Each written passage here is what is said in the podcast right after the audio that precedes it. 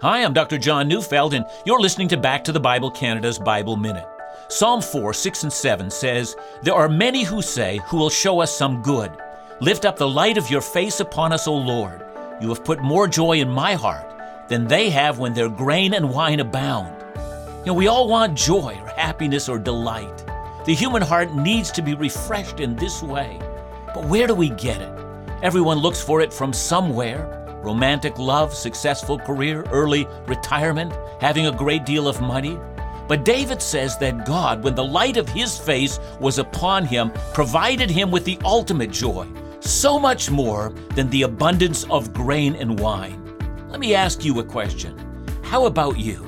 Could you imagine the joy that only God can give?